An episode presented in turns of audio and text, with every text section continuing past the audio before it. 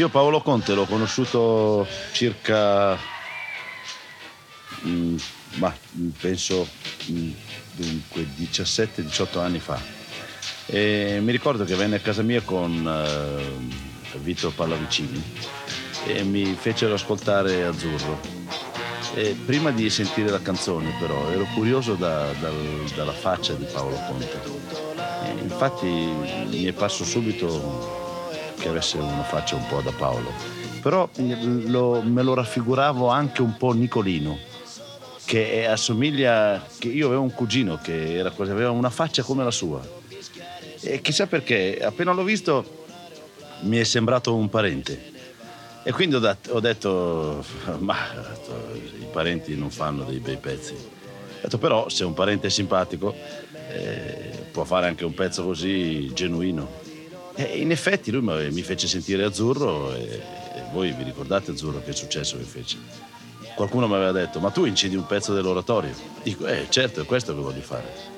E, e ha venduto un milione e 150 mila copie. Il giorno in cui questo podcast è uscito, cinque settimane fa, Paolo Conte ha fatto la sua ultima uscita anche sul mercato del disco, con un live molto speciale, quello al Teatro alla Scala di Milano dello scorso 19 febbraio, concerto che fu anche il primo in assoluto di un cantante di musica pop, leggera, insomma di canzoni, nel tempio dell'opera e della lirica. Paolo Conte ha inciso 16 album in studio e compreso quest'ultimo 10 dischi registrati live, a cui vanno naturalmente aggiunte le raccolte e tutta una parte di discografia non ufficiale che ogni artista vede esistere grazie ai suoi fan. Ma cosa c'è stato prima di quel 1974 in cui Paolo Conte esordì come cantante con il suo disco omonimo alla RCA? Siamo arrivati all'ultimo episodio del nostro viaggio e forse vale la pena partire dall'inizio, da quella canzone di cui ci parlava poco fa Adriano Celentano.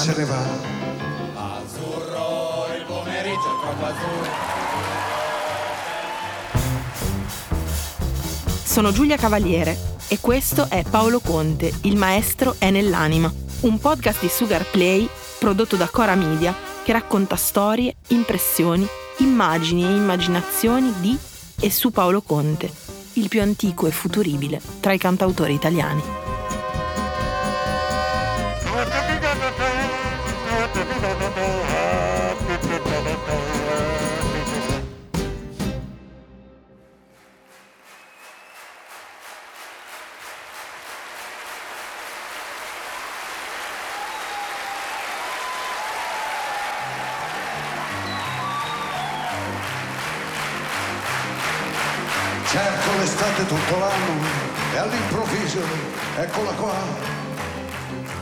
Azzurro esce nel 1968. La canta appunto Adriano Celentano per il clan Celentano. Non è un rock, non è un lento, non è una ballata, non è un liscio.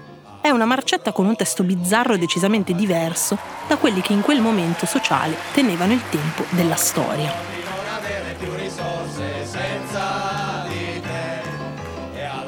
Non è il primo pezzo cantato da Celentano e scritto da Conte, che dopo Chi era lui e la coppia più bella del mondo inizierà a collaborare con il paroliere Vito Pallavicini.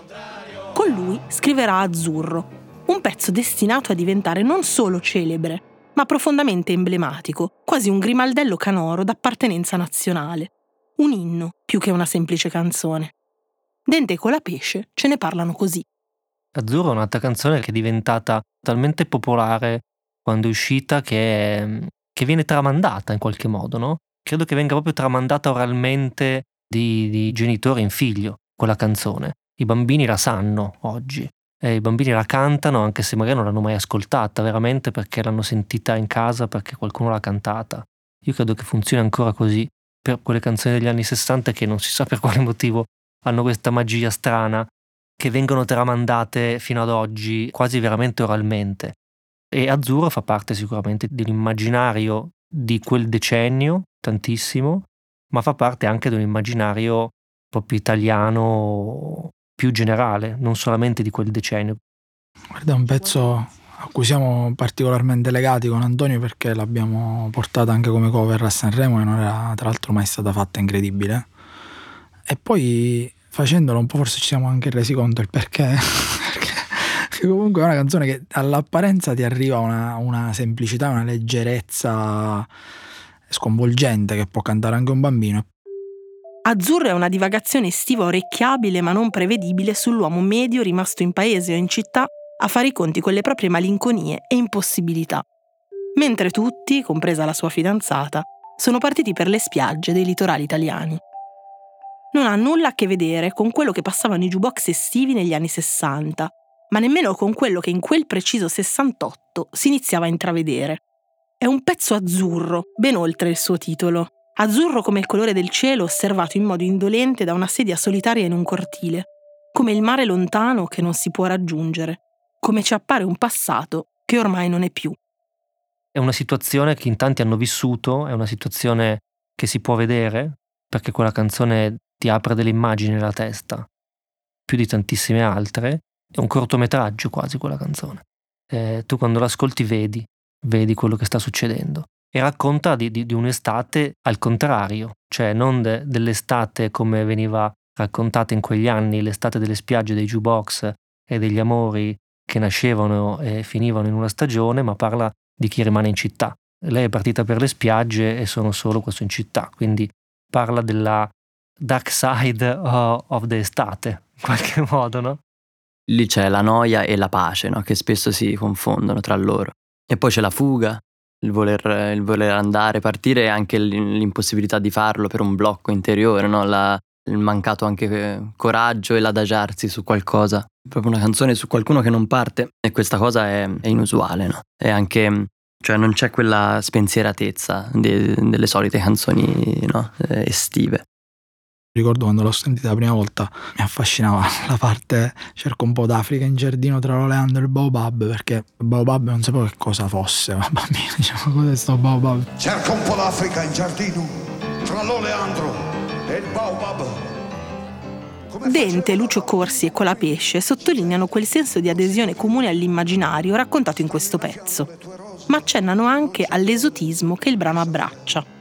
È un esotismo che troviamo anche nella scelta dei vocaboli, di un lessico ricercato se non in modo assoluto, certamente rispetto a quelli che sono i termini abitualmente usati nelle canzoni della nostra lingua. Le canzoni che escono in quegli anni. In azzurro ci sono parole che non sono insomma solite abitare la forma canzone. L'oratorio, il baobab o ancora il termine risorse. Tutto il brano è un insieme sapiente di familiarità, confidenza e alterità. A ciò si aggiunge il fatto di trovarci di fronte a un clima molto contiano nel pezzo. Di tutto questo ci parlano Di Martino e Francesco Bianconi ci sono tutti schemi che utilizza lui nelle sue canzoni. C'è il Sud America, c'è il Messico e nuvole. Quindi cerco un po' d'Africa in giardino tra l'orandro e il baobab.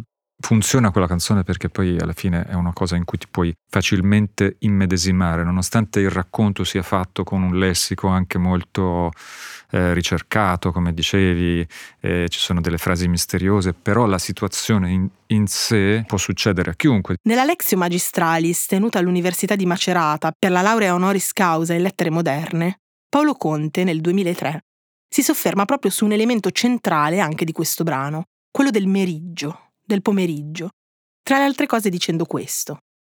Mi era sembrato proprio che il pomeriggio contenesse la massima quantità di antico, portando anche sensazioni demoniache, una specie di spasmo, di tinta panica, un odore di selvatico. Impossibile, sentendo pronunciare queste parole, non pensare proprio ad azzurro, anche per la scelta della parola antico, di cui vi diremo tra un po'. Sai questa cosa del tempo, cioè il pomeriggio è troppo azzurro e lungo per me, cioè il pomeriggio è lungo solo per me, per un altro potrebbe essere anche che passa veloce, velocemente. Quest'idea del tempo dilatato in questa estate cittadina col caldo, cioè io lo, vedo e poi mi sembra neorealismo, non lo so, mi sembra Zavattini, cioè sembra una sceneggiatura di Zavattini.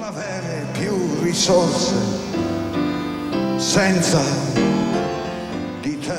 Tra tutti i versi del pezzo ce ne sono un paio che più degli altri le persone amano cantare a gran voce. Questi versi dicono, ma il treno dei desideri nei miei pensieri all'incontrario va. Ma il treno dei desideri nei miei pensieri all'incontrario va. Sembra qualcosa di molto semplice, ma se ci avviciniamo bene, scopriamo che questi versi potrebbero avere molte letture e che conservano qualcosa di difficile da carpire veramente per sempre, così che anche i nostri pensieri circa il loro significato sembrano viaggiare all'incontrario, muoversi su una traiettoria imprendibile e magica. Ne parlo con Francesco Bianconi e Lucio Corsi. Il treno dei desideri nei miei pensieri all'incontrario va, non è di immediata comprensione. Secondo me Paolo Conte c'è questa cosa della velocità, ci sono i treni, c'è il voler andare via sempre da qualche parte, affidarsi a qualcosa che ti porta via. Il treno dei desideri nei miei pensieri all'incontrario va, significa che tu sei in, in un momento in cui tutto va come non dovrebbe andare. Tu sei solo in città, sono tutti via e tutto va come non dovrebbe andare, persino forse te stesso desiderante sei all'incontrario. Quella frase, il treno dei desideri nei miei pensieri all'incontrario va, eh, rappresenta proprio un, un freno, cioè un, un voler fare qualcosa, voler partire, andare da lei, no? E poi in realtà non farcela perché non è così automatica, non sono così automatiche le cose nella vita. Anche volendo qualcosa con tutto il cuore poi spesso non ci si riesce, perché si ha un blocco, si ha qualcosa. Io vedo proprio questo in quella frase, cosa che ho provato, che, che penso che ognuno di noi ha, provato no, nella vita. Inevitabilmente ho cercato di indagare su questi versi anche con il loro autore. In realtà alla prima stesura del, del, brano era il treno di quest'estate in un'altra estate all'incontrario va, che mi piaceva più dal punto di vista poetico, però poi però dei desideri nei miei pensieri era più disneyano, più, più Walt Disney, e quindi funzionava di più. Infatti è poi la frase che la gente canta più volentieri. Io mm, la verità del significato di quella frase non la conosco. La conosce forse proprio il pubblico che se ne lascia incantare. Probabilmente sì. Partendo da questo treno dei desideri, ecco quello che ci dice la nostra linguista Beatrice Cristalli proprio a proposito del piano linguistico del brano. Parola per parola ci porta in un sogno, quindi in una dimensione malinconica, ci porta nel mondo del ritorno impossibile all'infanzia. La cosa che mi colpisce di più è questa assonanza tra lungo e mi accorgo. Il pomeriggio è troppo azzurro e lungo, per me mi accorgo. Quindi c'è uno scarto tra la dimensione del sogno e l'accorgersi che il tempo sta diventando qualcos'altro, si sta creando una lunghezza diversa nel ripercorrere certi luoghi, soprattutto certi desideri, perché il treno che questo lirico decide di prendere è un treno dei desideri e nei miei pensieri all'incontrario va. E il treno ha proprio una forza evocativa differente rispetto ad altri, cioè col suo macinare il paesaggio chilometro per chilometro si avvicina lentamente alla meta, che è il cortile dove c'è il chiacchiericcio e il pomeriggio è troppo azzurro e lungo. Come si fa a dire che un colore come l'azzurro è lungo? Perché non è solo il pomeriggio, è l'idea del tempo che passa, è quell'azzurro che ci riporta nella dimensione eterna forse della giovinezza che non ha proprio tempo. E questo, questa tendenza a volersi allontanare dalla realtà ci porta anche piano piano in un'altra dimensione esotica. Cerco un po' d'Africa in giardino. Perché c'è questo sentimento? Proprio per riportare all'interno del suo sogno qualcosa che forse non ha vissuto. Quindi quello è davvero il desiderio, una ricostruzione di vedere dei luoghi mai visti.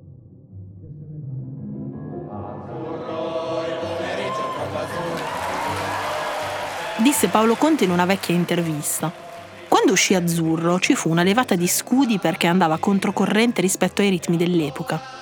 Sogghignarono in molti, ma io me ne infischiavo perché avevo applicato a quella canzone degli echi poetici che fanno parte della nostra sensibilità.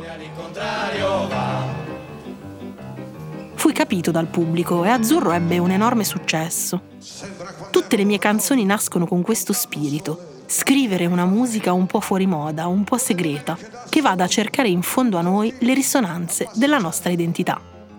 Azzurro è un pezzo pieno di carica ritmica e sonora grazie all'arrangiamento orchestrale di Nando De Luca. È un pezzo insieme classico e originale e moderno, un pezzo sghembo che rifugge schematicità sonore e l'iter musicale preconfezionato per la sua epoca. Un pezzo musicalmente semplice ma anche complessissimo. Colapesce, Dente e Francesco Bianconi raccontano di una doppiezza nel pezzo dal punto di vista musicale, semplicità e estro che procedono insieme. Tanti accordi, un delirio, dico c'è, c'è, una complessità in quel brano anche sulle melodie che salgono, poi ti aspetti una cosa e ti porta da un'altra parte, eh, parte minore, poi c'è questa apertura maggiore, è strano che è diventato anche così popolare, una roba che... perché questa è la magia di quel pezzo, perché c'è una semplicità che ti arriva subito all'ascolto, ma in realtà è una, una canzone ha una struttura molto, molto complessa. Azzurro è un altro miracolo che è riuscito a fare Paolo Conte eh, musicale, perché è una canzone per i tempi bizzarra, è molto lontana da eh, quello che succedeva musicalmente per le canzoni estive ed è sicuramente più per quell'epoca era una canzone sicuramente con un arrangiamento molto retro, con un arrangiamento più antico, non andava a cercare il moderno, cosa che Conte ha sempre fatto in qualche modo. E, e questa cosa succede anche in, in, Insieme a te non ci sto più, secondo me. È una canzone che ricorre a un tipo di vestito musicale un po' in controtendenza, prende delle forme un po' appartenenti a certe musiche in quel momento un pochino fuori moda, però paradossalmente poi ottiene certe volte eh, si ottiene l- l'effetto contrario, quando tu prendi una cosa che ti sembra lontanissima e passata e la cambi, come dire, delle variabili, ad esempio il testo è una cosa che non hai mai sentito prima, il cantante la canta in una maniera che non hai mai sentito prima, smuovi delle, delle cose e quella cosa che sembra fuori moda diventa la più all'avanguardia che si possa ottenere. Spesso succede. Ma cosa voleva fare? esattamente Paolo Conte? Fin da proprio da, dal, dall'inizio della composizione io volevo una canzone che sapesse di antico, non di vecchio ma di antico. Questo soprattutto nella musica. E cercando questo io cercavo anche un interprete ideale e mi è sembrato subito Celentano un interprete ideale perché Adriano ha un modo di cantare non da cantante, un modo di cantare decisamente, non dico matto, ci mancherebbe altro, serissimo, però eh, un modo di cantare da, da, da persona normale, una persona che se ne sta andando in giro così e, e canta e basta. E tutto lì, i due segreti forse della canzone di Azzurro sono questi. Celentano disse che il pezzo gli piaceva perché sembrava che andasse su e invece andava giù. Una frase che nel rifugire il linguaggio musicale tecnico già rivela moltissimo della scelta dell'interprete presa da Paolo Conte.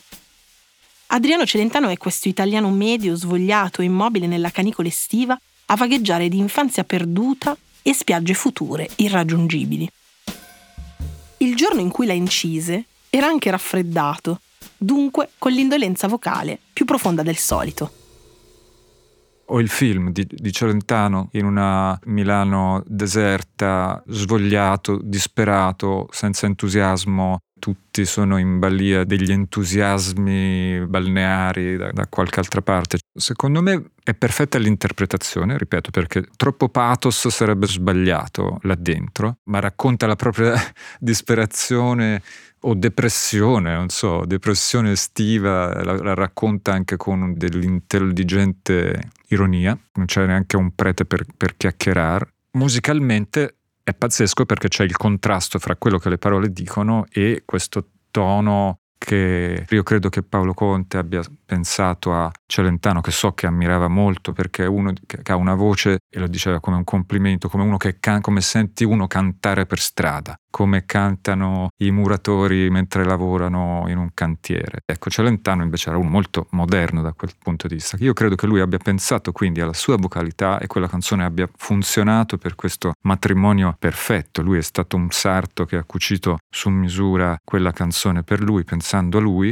Questa considerazione intorno alla voce dei suoi interpreti Conte la porta avanti anche a proposito di Caterina Caselli, che in quello stesso 1968 incideva uno dei maggiori successi della sua vita da cantante, il capolavoro Insieme a te non ci sto più. Insieme a te non ci sto più, guardo le nuvole lassù. Lasciamo che sia Di Martino a dirci qualcosa in più lui a un certo punto dice mi, mi, è piaciuta tantissimo l'interpretazione di Caterina Caselli perché cantava come una lavandaia e questa cosa è comunque per un autore se ci pensi avere un interprete che non sta cantando come una cantante lirica ma sta cantando come la persona che incontri per strada quindi il pop il popolo la, la gente a cui ti rivolgi quando scrivi canzoni. Penso che quella frase perché cantava come una lavandaia c'è tanto del, del mestiere dell'autore. Cioè, sto, sto scrivendo una canzone che so che arriverà a tante persone non solo perché ha una melodia killer, perché ha un arrangiamento e ha un testo particolare, ma perché la sta cantando una, una artista che canta come, come, la canteranno le persone a cui arriva la canzone ed è forse questo poi il fine delle canzoni.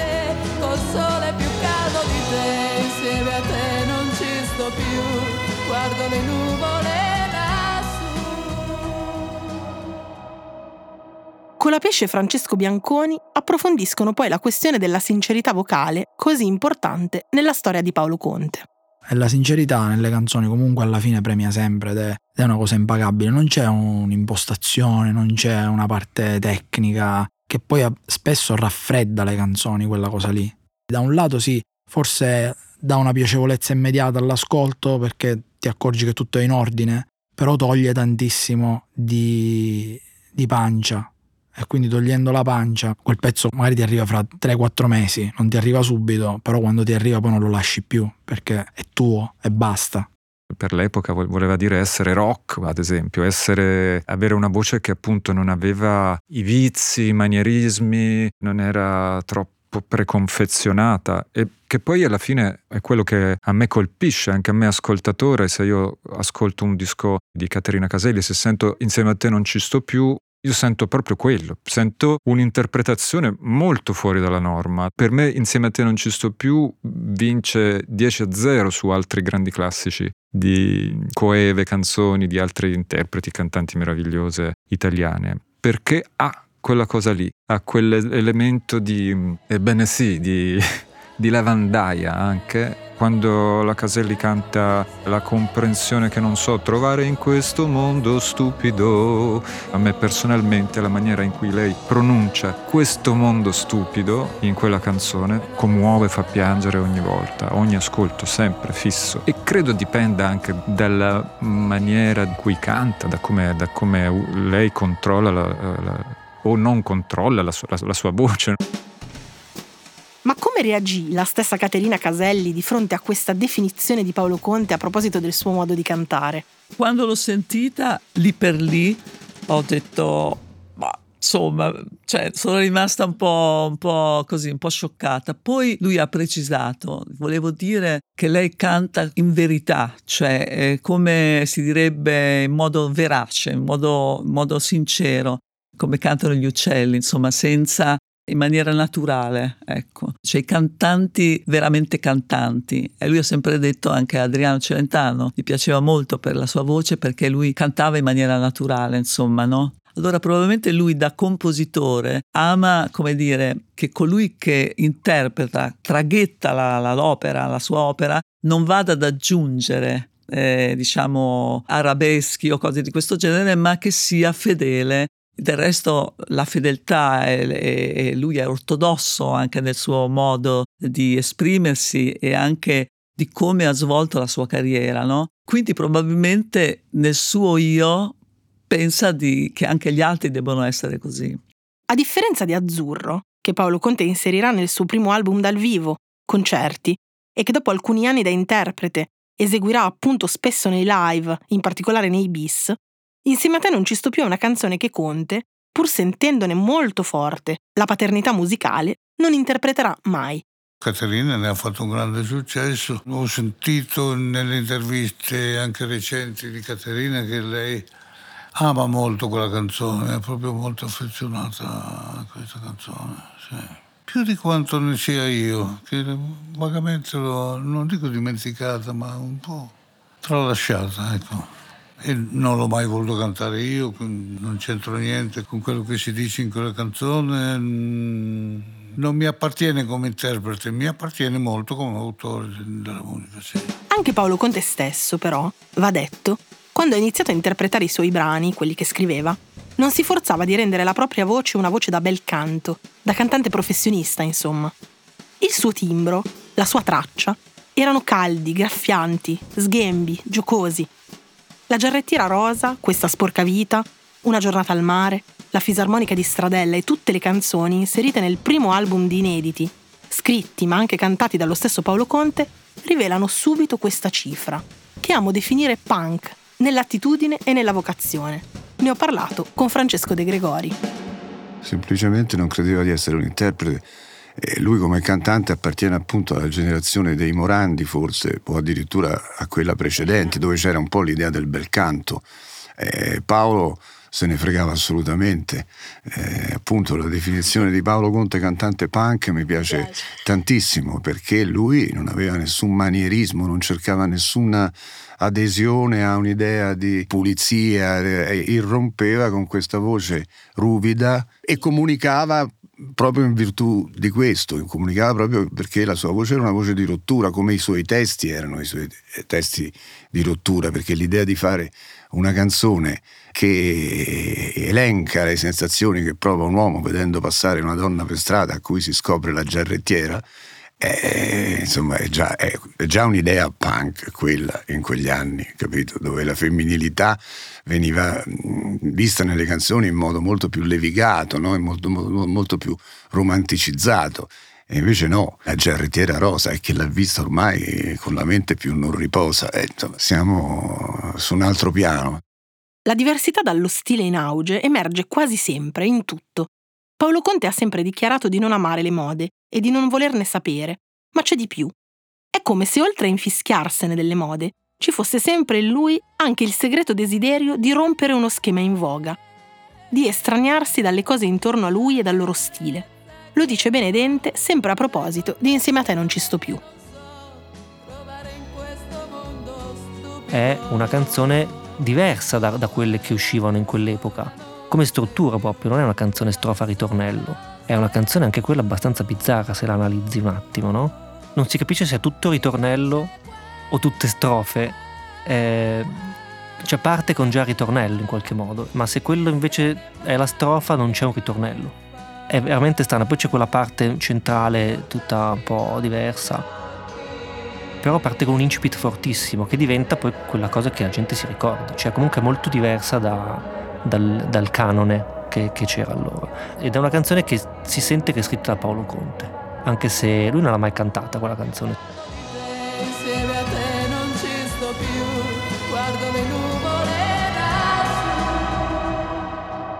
All'interno di una canzone così diversa, ancora una volta, dagli stilemi dei brani degli anni 60 in Italia, troviamo però una cosa abbastanza usuale per l'epoca.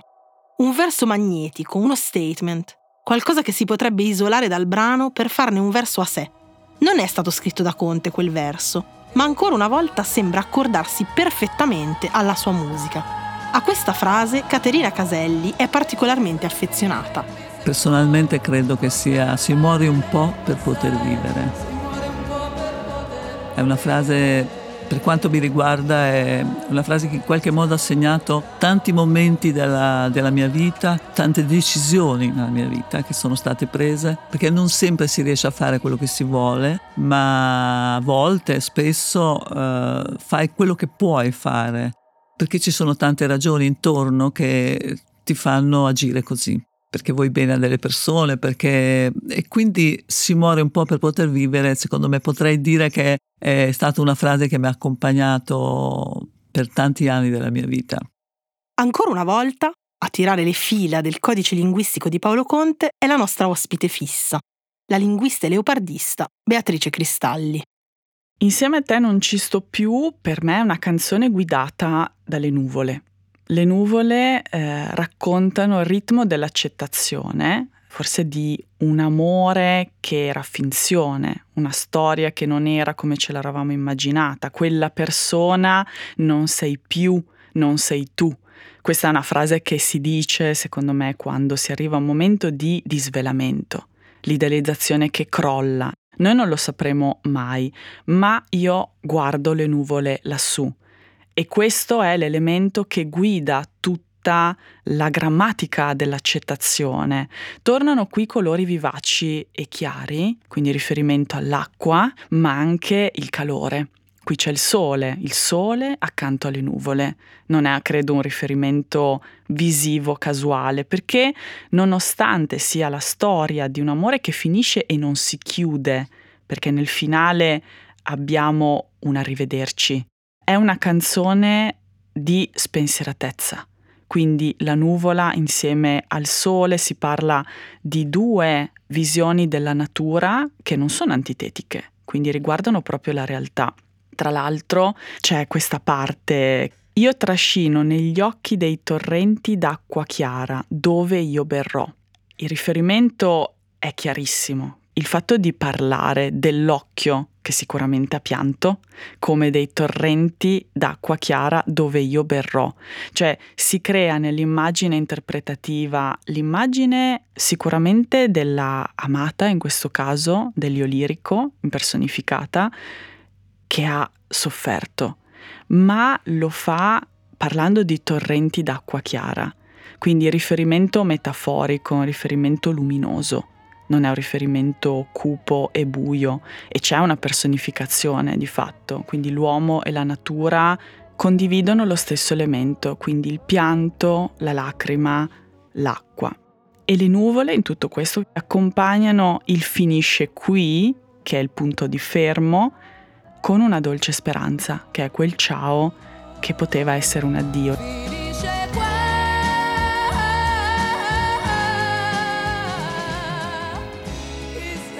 Nel salutarvi, agli sgoccioli dell'ultima puntata di questo podcast, vogliamo rubare le parole a un grande autore di musiche e di canzoni italiane.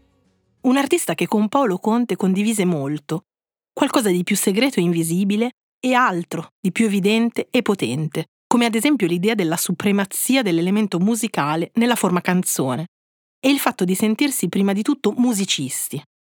Il suo nome è Lucio Dalla e questi sono alcuni suoi pensieri rilasciati all'inizio degli anni Ottanta intorno alla figura di Paolo Conte, autore per altri artisti. Paolo è uno di quei pochi personaggi, non ce ne sono tanti nel, nel, nel giro della canzone leggera, che fin eh, dai primi tempi cercava di far stare insieme eh, il suo mondo, il desiderio di comunicare con gli altri, quindi il mondo degli altri, e, e soprattutto in ogni caso cercando sempre di essere diverso, cercando di essere mai ripetitivo. La, eh, fin dal, da, dall'inizio, fino da quando io mi, mi interessavo me, di meno di musica leggera, sentivo che ogni sua canzone aveva non solo la, la sua impronta, ma aveva questa strana questo bellissimo de- desiderio di uscire dagli schemi. La cosa che mi colpì di più fu, oltre alle sue bellissime canzoni cantate da lui e da altri, una canzone della Caselli che si chiamava Insieme a te non ci sto più. Eh, Caterina allora era la superstar della canzone italiana. Mi piacque il fatto che lui scrisse per lei una canzone non facile, bellissima.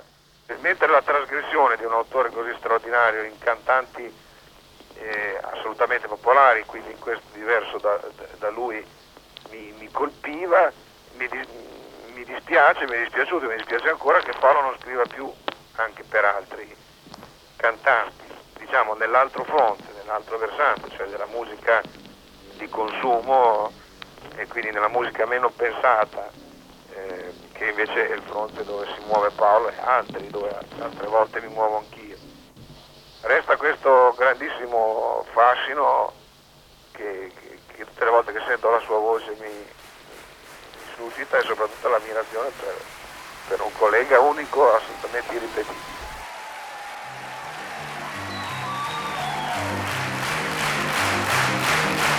Cerco l'estate tutto l'anno e all'improvviso eccola qua. Lei è partita per le spiagge e sono solo qua su in città. Sento fischiare sopra i tetti un aeroplano che se ne va. Troppo azzurro.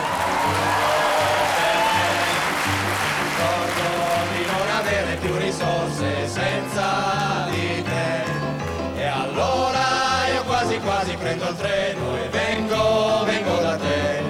Ma il treno dei desideri, dei miei pensieri all'incontrario va.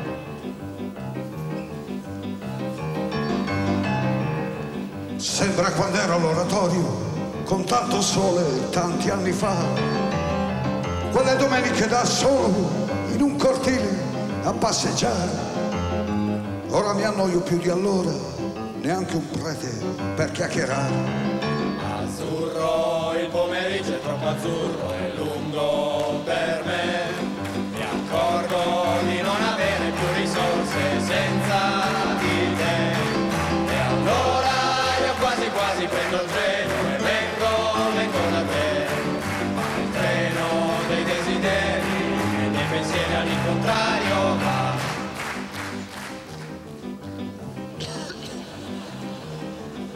Cerca un po' l'Africa in giardino, tra l'oleandro e il baobab.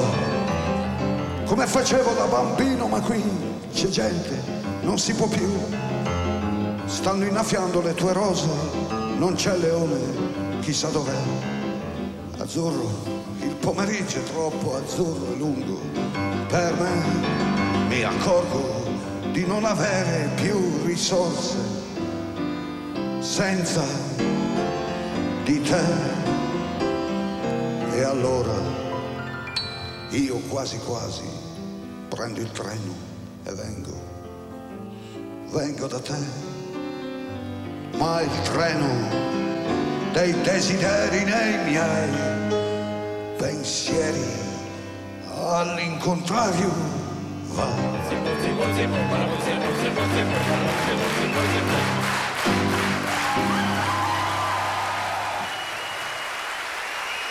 Paolo Conte, Il maestro è nell'anima, è una serie di Cora Media per Sugar Play, scritta e raccontata da me, Giulia Cavaliere.